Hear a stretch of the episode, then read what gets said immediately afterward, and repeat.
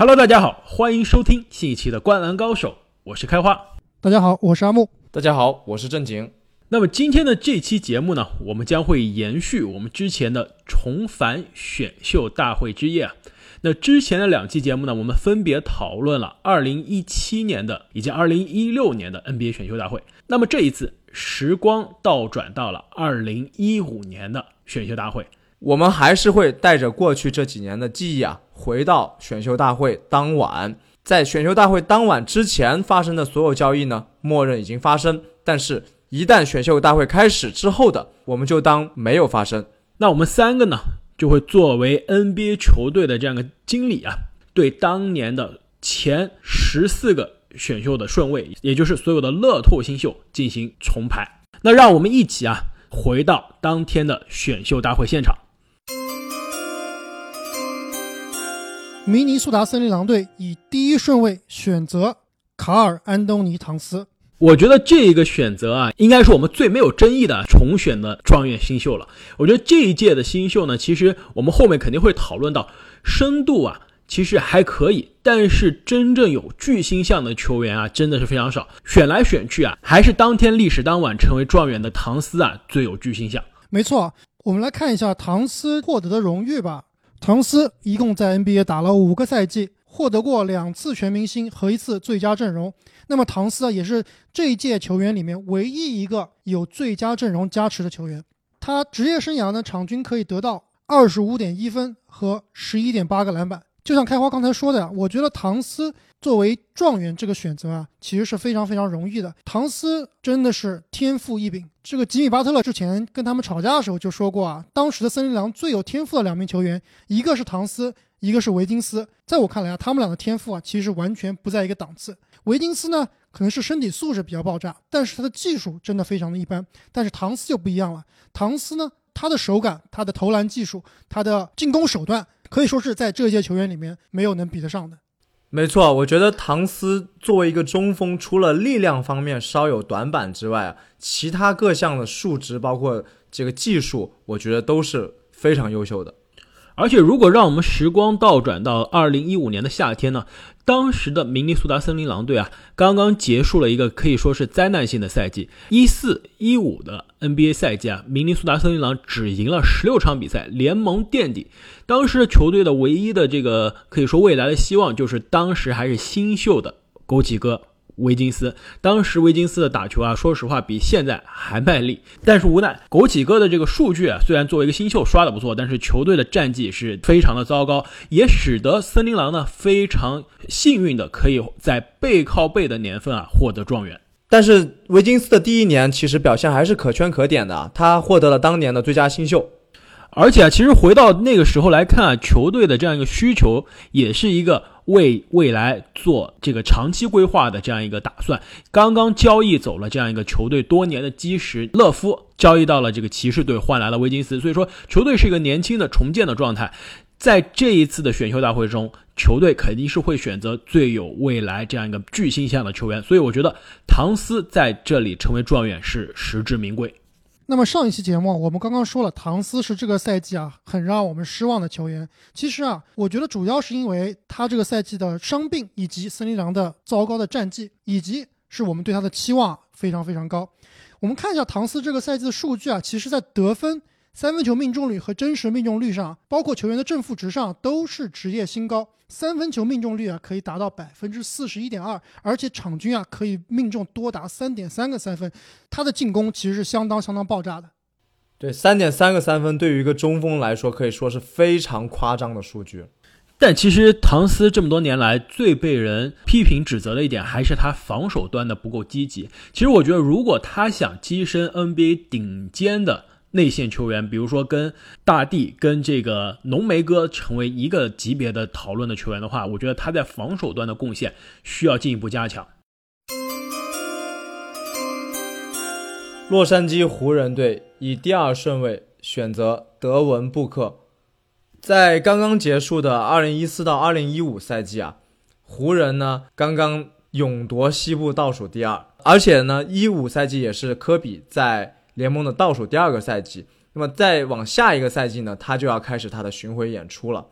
所以在第二顺位榜眼这个位置啊，湖人如果能选择到一位非常像科比的得分非常爆炸的德文布克，我觉得会是一个非常好的一个薪火传承。科比可以把紫金王朝的这个火炬啊交到这位年轻的得分手身上，然后湖人也可以以布克为核心往下去组建他们的队伍。我看了一下当时湖人的这个阵容啊，基本上除了科比之外其他什么都缺，所以我觉得他们当时选秀的最重要的一个目的啊，就是找到他们的核心。而且作为一个开了天眼的经理呢，我知道他们后面还有机会去签下勒布朗，甚至去换来浓眉哥，那么布克可以说和这两位巨星啊，可以组成非常合理的一个配置，组成一个新的三巨头。那么你们想想，如果现在的阵容加上一个布克的话，会是多么恐怖。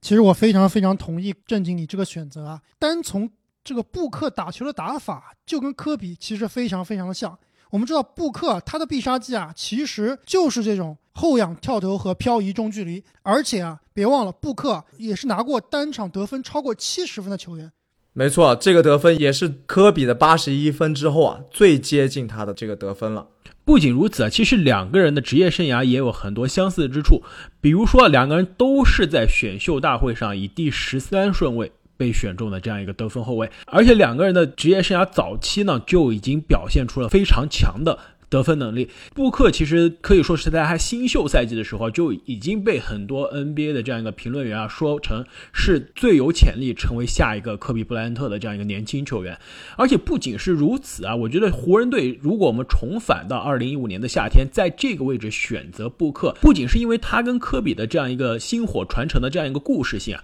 更重要的是布克他本身就是这一批年轻球员中可以说是潜力以及他的这样一个天赋可以排进前2的球员了。布克打到现在5个赛季，已经有连续4个赛季呢得分场均得分超过了22分，过去的这2个赛季呢场均得分都超过了26分，是球队当之无愧的第一得分选项。并且正如郑经所说，其实他早在啊这个职业生涯第2个赛季就拿出了单场70分的这样一个壮举。而且打到现在呢，布克入选了全明星，他的年纪啊也才23岁，事实上很少有人去讨论布克的年纪，但是他比他后进入联盟的，比如说本西蒙斯，比如说多诺万米切尔，比这些比他后进入联盟1年或者2年的球员啊都还年轻。当时参加选秀大会的布克啊才不到19岁，所以说啊，这样一个年轻的球员有着无限的天赋以及非常强的这样一个得分能力的话，我觉得会是湖人的这样一个非常好的选择，并且也非常符合这支球队的这样一个华丽的这样一个风格以及球队的文化。在真实的历史上啊，湖人是以第2顺位选择了拉塞尔，但是我们都知道了，拉塞尔在湖人啊当时混得非常不如意，到了篮网之后呢，才展现了自己的潜力，也入选了全明星。但是我觉得，如果我们能重开天眼，回到2015年的选秀化，布克无疑是一个更好的选择。没错，同样是年轻，同样是得分强于防守的这样一个后卫啊，但是我们会愿意选择得分更爆炸的那一个。费城76人队以第3顺位选择波金吉斯。其实看到这个第3顺位啊，我才发现那一年的选秀大会可以说是这个前面的几支球队的竞争是非常激烈的，因为每一个球队无论说是倒数的这个森林狼，还是科比大伤啊即将要告别这个 NBA 的这样一个湖人，还是说这个刚刚开始这个无限长的摆烂过程的这个费城76人啊，他们的需求都是非常类似的，都是要年轻的未来的基石球员，都是完全可以撒手放开来重建的，所以说每个球队都是想选择同样类似的球员。轮到第3顺位啊，你们已经选择了当之无愧的状元唐斯以及非常年轻有天赋的布克，我觉得轮到这里毫无疑问选择将会是波金吉斯。可以说其实波金吉斯和布克谁是第2谁是第3，我在这还犹豫过。没错没错，当我选榜眼的时候，我也在波金吉斯的身上犹豫过。没错，其实我觉得在一个真空的状态上来谈，如果把布克放到现在的这样一个76人队啊，简直是作弊啊，配上大帝，配上这个西蒙斯啊，这个空间和得分侧翼得分的问题全部都解决了。其实我觉得为什么在第3顺位选择波金吉斯让我有些纠结呢，就是当时的这样一个76人队啊阵容中已经有非常多的内线了，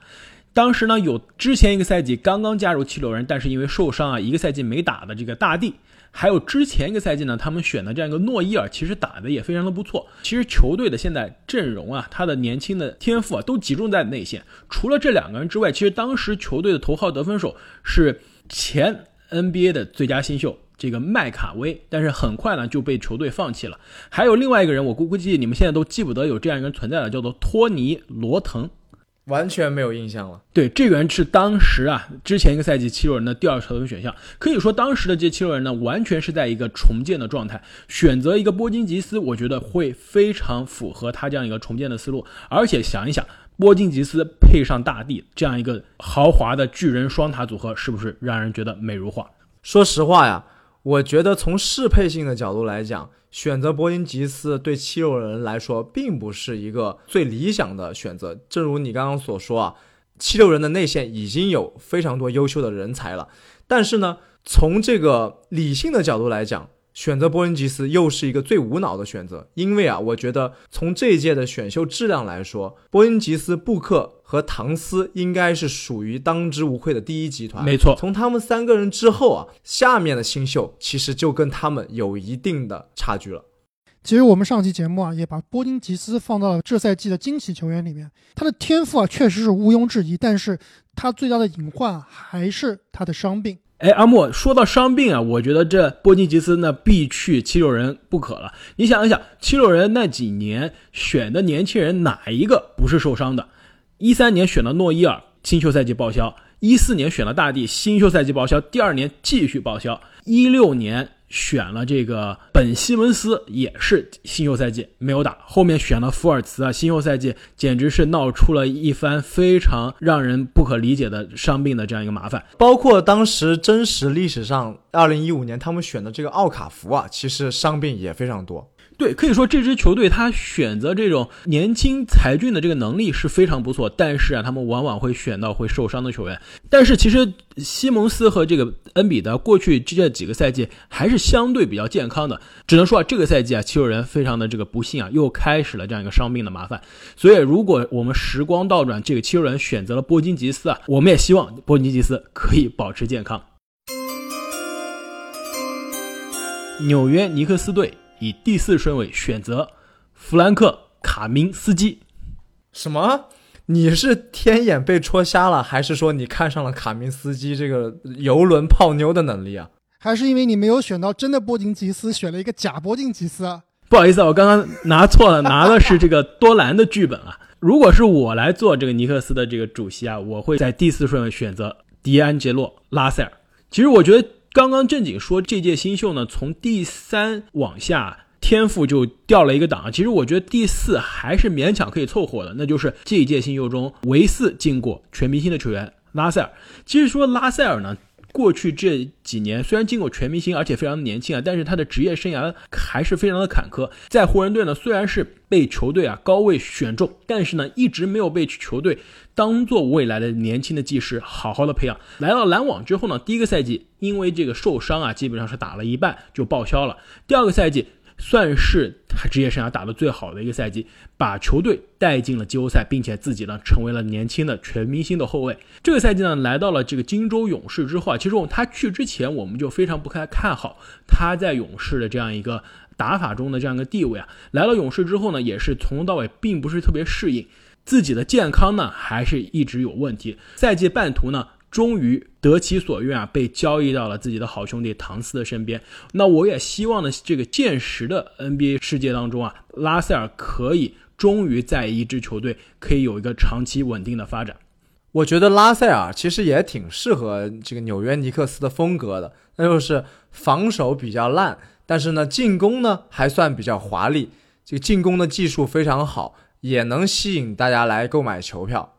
对，时不时的场均还给你扔个10个三分球，得个40-50分，卖票肯定还是一个不错的球员。没错，其实去年的这个休赛期啊，也传出过纽约尼克斯有可能有兴趣这样一个拉塞尔的这样一个传闻，但是呢最终没有达成这笔交易。其实拉塞尔的这样一个他的这个个人的性格呢，也是据说非常的喜欢纽约，特别是他非常喜欢纽约的这样一个街头的这个潮流文化，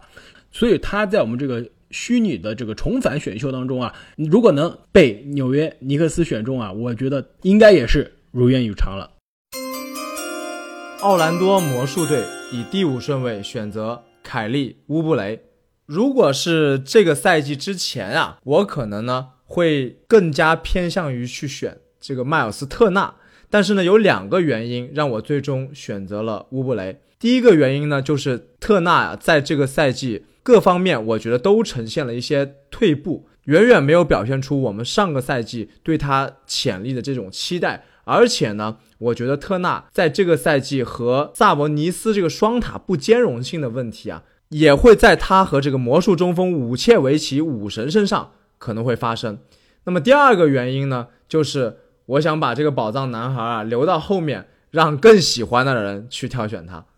其实我觉得你的这个选择啊非常的合适，因为现实的历史当中呢，他们是在同样的顺位第5顺位选择了海佐尼亚。其实当时的魔术呢，他们的阵容啊是非常年轻非常有天赋的，现在我们在翻看历史来看啊，都会觉得有点惊讶，这样的球队为什么当时连续多年没有进入季后赛。当时进入15年这个选秀大会时候的魔术的阵容是这样的，24岁的武切维奇，22岁的奥拉迪波，22岁的富尼耶，22岁的托比哈里斯，20岁的小佩顿，以及19岁的扣篮王戈登。可以说这个阵容论天赋论集战力包括他们的年龄啊，都是放在 NBA 当时都是屈指可数的球队。但是很遗憾那一年的魔术啊只是东部的排名第13。如果他们非要选择呢，我觉得很可能是在这个侧翼的位置上，也就是2号位或者3号位的位置上进行一些加强。当时呢他们看上的是海佐尼亚的一个天赋啊，但是现在来看海佐尼亚在 NBA 这么多年一直是没有进步，倒是乌布雷啊之前是一个相对低位的这样一个新秀的选择，在过去的这几年中，尤其是来到太阳之后，特别是今年啊在这个布克和卢比奥的身边啊，他打出了非常非常高效的一个赛季。可以说他的技能点这样一个3分加防守的技能点，在现在的 NBA 是非常非常的受欢迎。没错，我也特别喜欢郑宁你这个选择啊。我们之前的节目谈惊喜球员，其实我们还漏掉了乌布雷这个球员。除了这个赛季一如既往的出色的防守啊，他这个赛季的进攻端的天赋也有了很大的发挥。场均呢可以得到 18.7 分，3分球命中率呢也是达到了 35% 以上，这两项都是生涯最高。而且啊，他很多场比赛啊都是球队里面的第1得分手。而且他还可以贡献场均 1.3 个抢断啊，这个数据是非常高的。我非常同意啊，刚刚这个开花说到当时他们这个阵容，当我去翻看他们的历史的时候，我确实是被吓了一跳，当时他们的阵容真的是天赋满满，但是上个赛季却只取得了东部倒数第3的这样一个成绩。而且刚刚我们在分析他的球队的时候，其实我们还忘了他们球队里面有一个勤恳恳的这个防守型侧翼，那就是哈克莱斯。如果当时他们能选到乌布雷的话，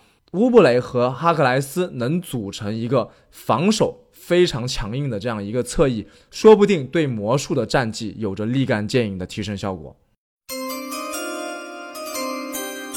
萨克拉门托国王队以第6顺位选择约什·理查德森。什么？你竟然把我的约什·理查德森截胡了？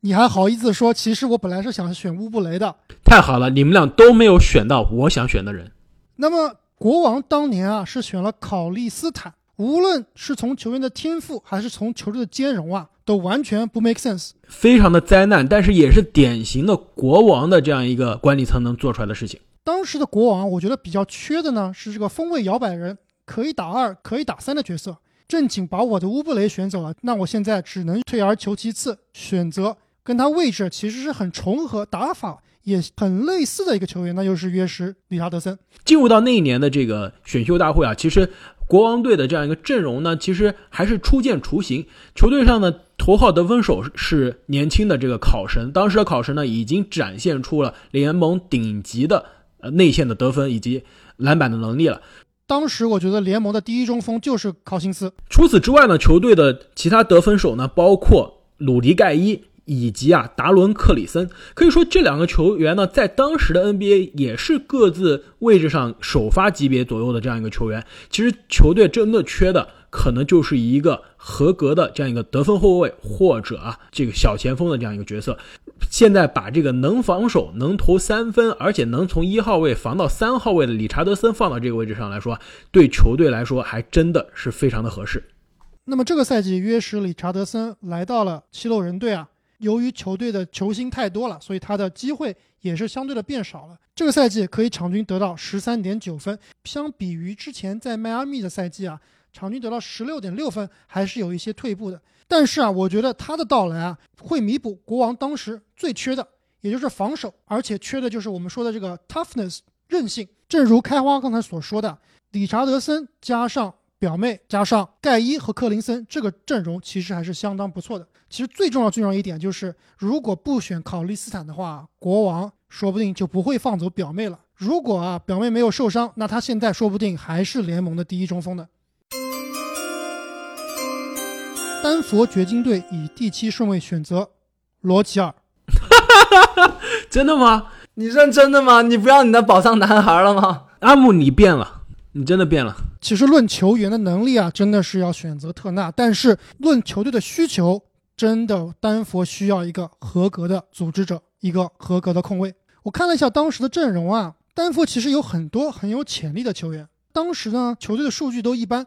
比如说他们有加里纳利，他们有纽基奇，他们还有加里哈里斯。其实你漏掉了当时球队的球队老大14-15赛季的这个泰伊劳森可是在 NBA 得到了这个全明星的呼声全赛季出场了75场，场均呢15分 9.6 个助攻以及 1.2 个抢断。虽然劳森是出了名的这个场外麻烦不断，因为这个醉酒包括这个酒驾事件吃到了非常非常多的官司，但是呢那个赛季可以说是北卡出品的这个后卫在 NBA 最好的高光赛季之一了。在这个时候，如果你现在选择另外一个更加年轻的这样的控球后卫，我不知道你是怎么样去考虑的。虽然当年的劳森是全队的最高分，也可以算是球队的头号球星了，但是当时就跟球队内部有了一些矛盾，而且他后来的状态我们也是知道的，最后也是变成了一名 CBA 名宿所以当时掘金队其实是缺一个控卫的，但是肯定不能选这个另外一个 CBA 名宿穆迪耶，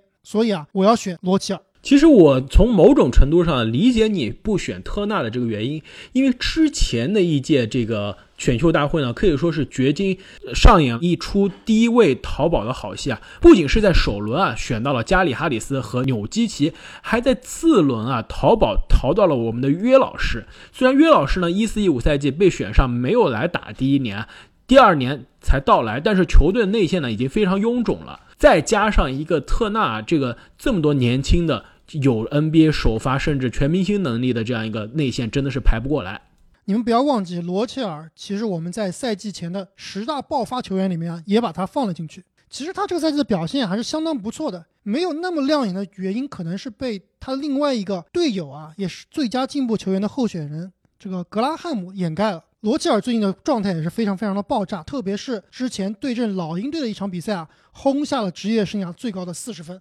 而且他关键时刻还有一个不讲理的侧滑步的三分球，硬是把球队带进了加时赛。但是说实话，如果我们是真的全面的去模拟这个选秀大会我觉得最明智的做法应该是我们在这个位置上选择更加年轻更加有天赋的特纳，然后向下交易给其他球队，这样我觉得能保证球队的利益最大化。底特律活塞队以第8顺位选择贾斯蒂斯·温斯洛。你为什么不选特纳？好问题本来按照天赋来讲也应该选特纳的，但是我们看一下活塞队的队中都有谁，首先映入我们眼帘的就是他们的当家球星庄神。那么很显然特纳和庄神是完全不兼容的，可能要比他和这个萨博尼斯的这个兼容性更差，所以在这个地方我很难再去选择特纳了。不仅仅是庄神之前那个赛季的这个活塞排出了可能是 NBA 这个近10年历史上最灾难性的阵容，那就是三个没有任何投篮能力的球员在首发阵容，中锋庄神，大前锋其实是也是一个中锋球员上的是门罗，小前锋上的其实是之前的大前锋约什·史密斯，这三个人都是出了名的没有任何的三分投射能力，而且从某种程度上来说，这也直接葬送了约什·史密斯在这个活塞的职业生涯。刚跟活塞签了大合同啊，活塞在之后的这个赛季半途就把约什·史密斯裁掉了。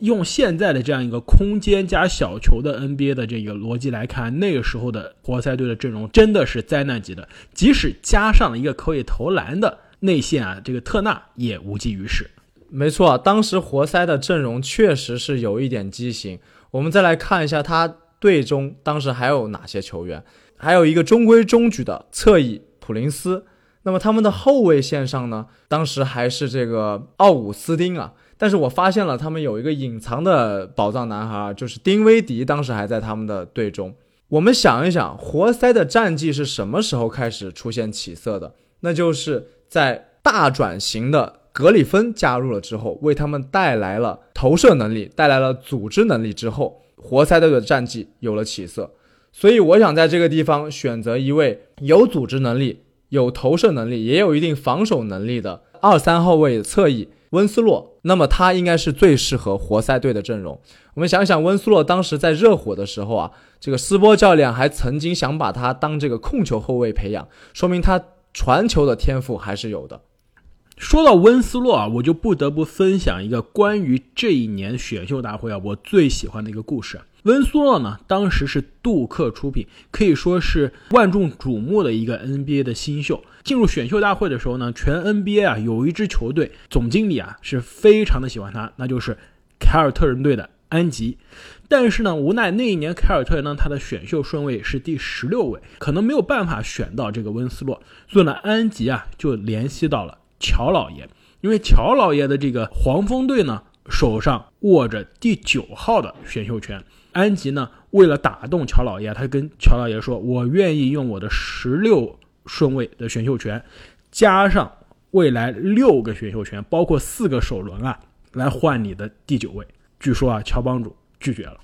乔帮主觉得他以他多年在 NBA 这个混迹的这样一个经验来看，安吉的交易啊，永远是会让你输的。所以他说，我很聪明，我不要你的这个交易。所以呢，乔帮主拒绝了这个可以说7个选秀权的这样一个报价，放弃了这个报价，选择了卡明斯基。果然啊，开花你的水平和乔帮主是一个等级的。可以说啊，这个故事里的这个交易啊，没有最终的发生，也是某种程度上挽救了安吉以及凯尔特人队的这管理层的一世的英明，但从某种程度上来看呢，也反映出了温斯洛当时的天赋啊，可以说是在这一届新秀中非常的突出。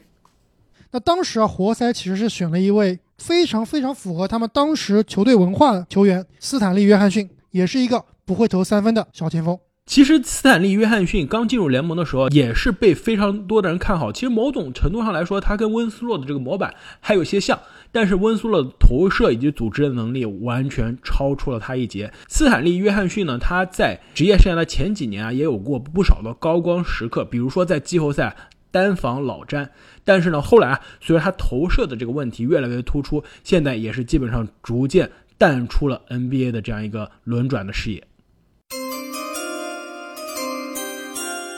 夏洛特黄蜂队以第9顺位选择迈尔斯特纳。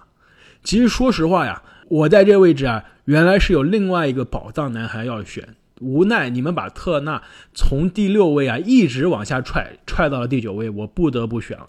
可以说特纳呢，是这么多新秀中啊，这赛季让我们可能最失望的一个之一了。我们其实之前的节目里呢也讲过，这赛季的特纳现实生活中他各项数据都缩水啊，并且最重要的是之前非常突出的联盟盖帽王级别的这个盖帽能力呢也有所下降，和球队另外一个内线这个萨博尼斯的这样一个融合问题也越来越突出。但是如果我们时光倒转，重回到2015年的选秀大会，当时的黄蜂队呢，还真的缺这样一个有运动能力、有投射能力、还能防守的内线球员。我觉得即使考虑到这个赛季他的退步啊，特纳仍然是这一届的新秀里面天赋比较高的那个，防守最好的一个之一。没错，我觉得他掉到第9顺位呢，一方面是因为我们更多的考虑了前面球队的一些配置问题，但我觉得如果从纯排名来看，他值得一个更高的顺位。乔帮主在第9顺位淘到特纳，真的是淘到宝了。迈阿密热火队以第10顺位选择诺曼鲍威尔。其实啊，这一届新秀选到这里啊，我发现后面的比较优质的新秀啊都是内线，所以我觉得在这里啊能选择一个比较好的侧翼球员是非常困难的。看到那时候热火队的球队的阵容配置呢，真的他们还不缺内线。过去的 14-15 赛季的这个热火队呢，以一场之差没有进入东部的季后赛。当时老詹啊刚刚离开热火队第一年，球队的阵容呢其实一点都不差。球队最强的五个人啊，德拉季奇、德文韦德、罗尔邓、克里斯韦伯以及刚刚崛起的白边，可以说这五个人都是 NBA 首发水平之上的球员。所以啊，其实从球队的这个阵容配置上来看，内线啊还真的不缺人，唯一缺的呢可能真的就是韦德和罗尔邓的这样一个替补的角色。这就是为什么鲍威尔的这样一个可以有即战力投射能力的这样一个特质啊，非常符合这个球队的需求。而且别忘了，跟之前的每一支在这个乐透区选秀的球队都不一样，这支热火队啊可是需要的是即战力，可是有随时重返季后赛甚至进入这样一个冠军争夺的需求的一个球队。因此啊，与其是选择更加年轻、上限更高但是更加粗糙的这些球员呢，他们应该选择啊类似于鲍威尔这样更加成熟，虽然年纪大一点，但是呢他的三分加防守的这样一个技能组合对球队更友好的球员。那么鲍威尔这个赛季啊也可以算是最佳进步球员的有力争夺者之一了。这个赛季场均可以贡献 16.4 分，比上个赛季的 8.6 分整整多了一倍。而且他得分变多啊，不仅仅是因为他在卡哇伊和格林走了之后上场的时间变多了，更重要的是他得分的效率变高了不少。他的投篮命中率这赛季啊达到了 50%， 三分球命中率呢接近 40%， 罚篮命中率啊远远超过 80%。 所以说这样一个高效的得分效率的组合在哪一个球队都非常的欢迎。没错，我印象中在卡哇伊去猛龙之前啊，鲍威尔一直都是猛龙的这个类似于板凳匪徒这样的角色，他可以带领第二阵容上去抢分，而且效率非常的高。因此啊，把鲍威尔放到这一支热火队，如果韦德不会离开，如果波什健康不会出现问题，是不是美如画？印第安纳步行者队以第11顺位选择克里斯蒂安·伍德。可能有很多球迷都对这个伍德还不是那么的熟悉啊，但你们听我说一下，你们就知道为什么我要在这里选择伍德了。 14-15 赛季呢，步行者队排名东部第9，是一支季后赛边缘的球队，但是我们仔细看一下他的阵容和当时的情况啊，我们就知道这是一支即将要面临重建的球队了。因为那个赛季泡椒刚刚受了那个非常重的伤，几乎赛季报销，并且啊，球队的这个之前的全明星内线希伯特状态也有所下滑，球队之前的更衣室老大呢韦斯特也是因为年纪的增加啊，没有了曾经的这样一个得分的能力。球队之前的这样一个泡椒身边的帮手啊兰斯呢，过去这个赛季啊也远走了夏洛特。而且啊，作为一个开了天眼的总经理啊，我知道印第安纳步行者队之后会迎来他们的内线支柱萨博尼斯，并且呢也会换来奥拉迪波，所以他们队中缺一个什么样的球员呢？我觉得他们队中缺一个能和萨博尼斯搭档的具有投射的内线，那么伍德在这里就是一个非常好的选择了。而且我觉得正是因为伍德的优秀表现和他身上所具有的潜力啊，在真实的历史中活塞队才敢于把这个庄神交易走，留下伍德。其实呢，当年的选秀大会啊，伍德是一个落选的新秀，最后呢被受伤病困扰的76人队呢签下，但是在76人也只打了不到20场比赛。可以说伍德的职业生涯一直到这个赛季之前啊都是非常的坎坷，没有一个赛季啊是出场超过21次的，并且啊，本赛季开始之初啊，他一度有可能被底特律活塞在训练营中啊从名单中砍掉。当时球队在纠结到底是留乔约翰逊还是留伍德，但是呢，伍德在夏季联赛包括季前赛的突出表现打动了球队最终选择了伍德而不是乔约翰逊这个更加有名气更加成熟的 NBA 球员。很多球迷其实可能对伍德并不了解啊，但是呢，这是因为球队一直给他的这个机会非常少。但是如果我们来看他每36分钟可以贡献的这个数据，伍德本赛季每36分钟可以贡献22分、11个篮板，并且一个抢断和 1.5 个盖帽，这样的一个效率啊，其实放到 NBA 来说是一个非常非常高效的内线。所以啊，我在这个地方没有选一个成名已久的新秀或者是即战力非常强的新秀，而是选择了一个潜力满满的伍德。犹他爵士队以第12顺位选择哈雷尔。正像刚才开花所说啊，剩下的球员里面比较出色的基本上都是大个球员。当时的犹他爵士啊，其实也是选了一个大前锋莱尔斯。球队当时的核心呢，其实是海伍德和内线双塔菲沃斯和格贝尔。你们可能会怀疑我说，你再选一个内线中锋是不是跟这几个球员不兼容呢？其实我的答案是不是。我们知道哈雷尔啊，他其实是一个超级第六人，而费沃斯和格贝尔呢都是手强攻弱，哈雷尔呢就是明显的一个攻击型的内线。这赛季的哈雷尔在球队有各种大腿的情况下，可以场均贡献 18.7 分和 7.1 个篮板，投篮命中率高达 58%， 是一个进攻效率非常非常夸张的内线球员。所以这也可以从某种程度上解决当时犹他爵士队进攻的问题。我觉得这里阿木你真的选择了一个和犹他爵士风格非常不一样甚至是相反的一个球员啊，但是他的气质其实跟犹他是很相似的，就是很生猛很强硬的那种男人。从强硬这一点来看确实啊，不过哈雷尔在我们大家的印象里很明显啊，是一个典型的攻强守弱的球员，有可能他在身后戈贝尔的这个庇护下也能发挥出他现在超级第六人内线的这样一个进攻水准。正如刚刚阿木所说啊，当时的犹他选择了莱尔斯这个来自肯塔基大学的这个得分型的内线球员啊，也让肯塔基的那一年呢，在乐透区有惊人的4个球员被 NBA 球队选中。那第一位呢就是状元唐斯，第二位呢是被国王队选中的考利斯坦。犹他爵士呢选择了第3位来自肯塔基的球员，那就是莱尔斯，给后面的太阳队啊留下了肯塔基的最后一个球员，那就是德文布克，也让太阳队最终可以捡到选秀大会的最大的一个宝。菲尼克斯太阳队以第13顺位选择小拉里南斯。失去了这届最大的遗珠布克啊，菲尼克斯只能在我刚才说的这些优秀的内线里面选择一位了。当时太阳队的后场啊，可是有恐怖的死亡4小，这都不只是小了，可以算是迷你了。他们是这个组织后卫布莱德索，组织后卫奈特，组织后卫德拉蒂奇，组织后卫小托马斯。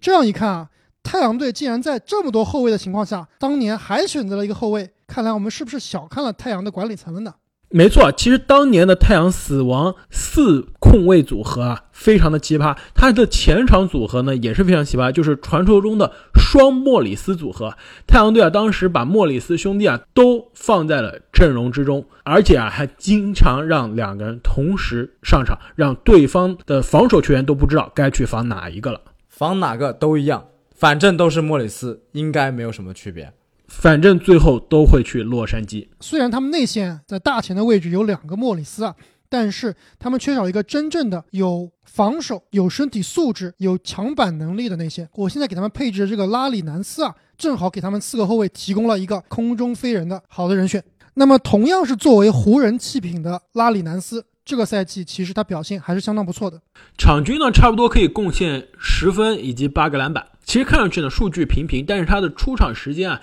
一直有限。我们之前说啊，球队虽然骑士队在一个这个重建的状态啊，但是他们的这个交易截止日之前非常迷的操作啊，又搞来了庄神这样一个中锋，阻碍了南斯在现实 NBA 世界当中的这样一个发展。我也希望如果他当时到了这样一个菲尼克斯太阳啊，在太阳的这样一个小球的这样一个跑轰的打法当中啊，可以有更多的发挥。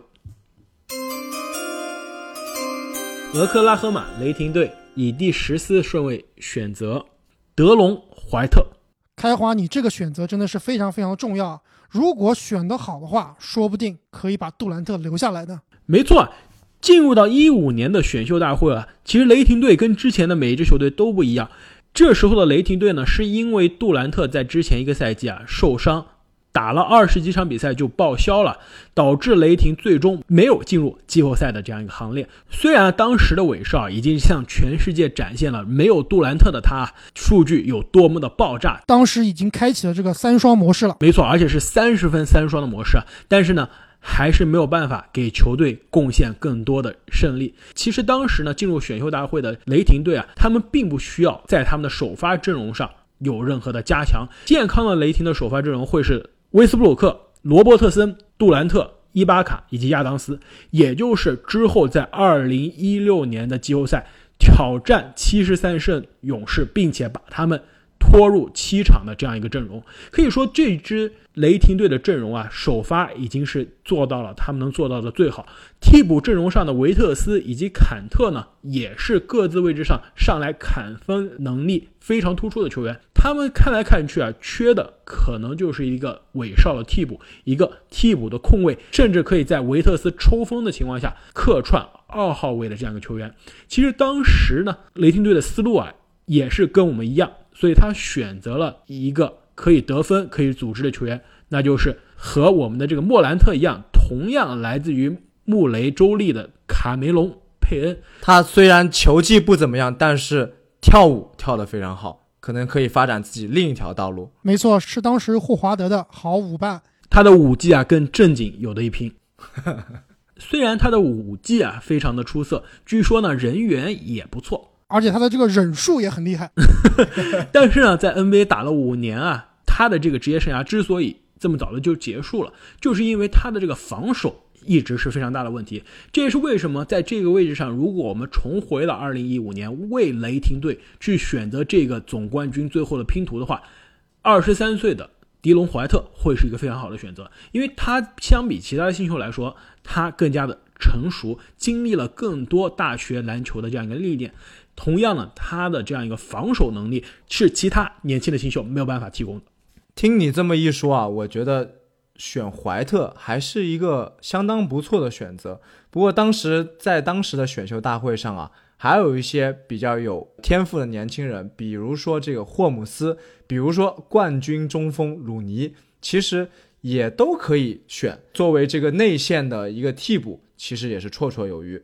其实很多球迷啊会看到这赛季的这个怀特啊，他的数据只有场均7分、4个篮板、3个助攻啊。但是要知道，他在小牛是在这个卢卡的身边啊，无论是球权还是上场的机会都非常的有限。可能用上赛季啊被猛龙交易到灰熊之后的这样一个数据来看啊，可能更好的印证怀特的能力。来到灰熊之后，怀特出场了26场，虽然有一半以上的时间都是在打替补啊，但是他场均呢可以贡献12分、5个篮板和5个助攻。我印象中还有一场他是拿了3双，对吧？没错。那第14顺位结束之后啊，那所有的乐透选择都已经结束了。可以说啊，这届新秀啊再往后呢，其实相对就是比较乏善可陈了。的确有很多球员呢，他在有限的时间中还是体现出了比较强的这样一个潜力，但是他们还是需要更多的时间和机会来证明自己。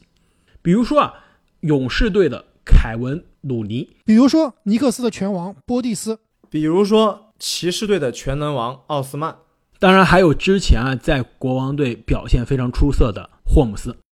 那么我们2015年的重返选秀大会就说到这里。各位听众朋友们，哪一位新秀你们觉得被我们排得太低了呢？又有哪一位新秀啊在我们的榜单中被高估了呢？又有谁是听众朋友们你的宝藏男孩呢？欢迎在留言中告诉我们。那么本期节目我们就聊到这里，我们下期再见。再见。再见。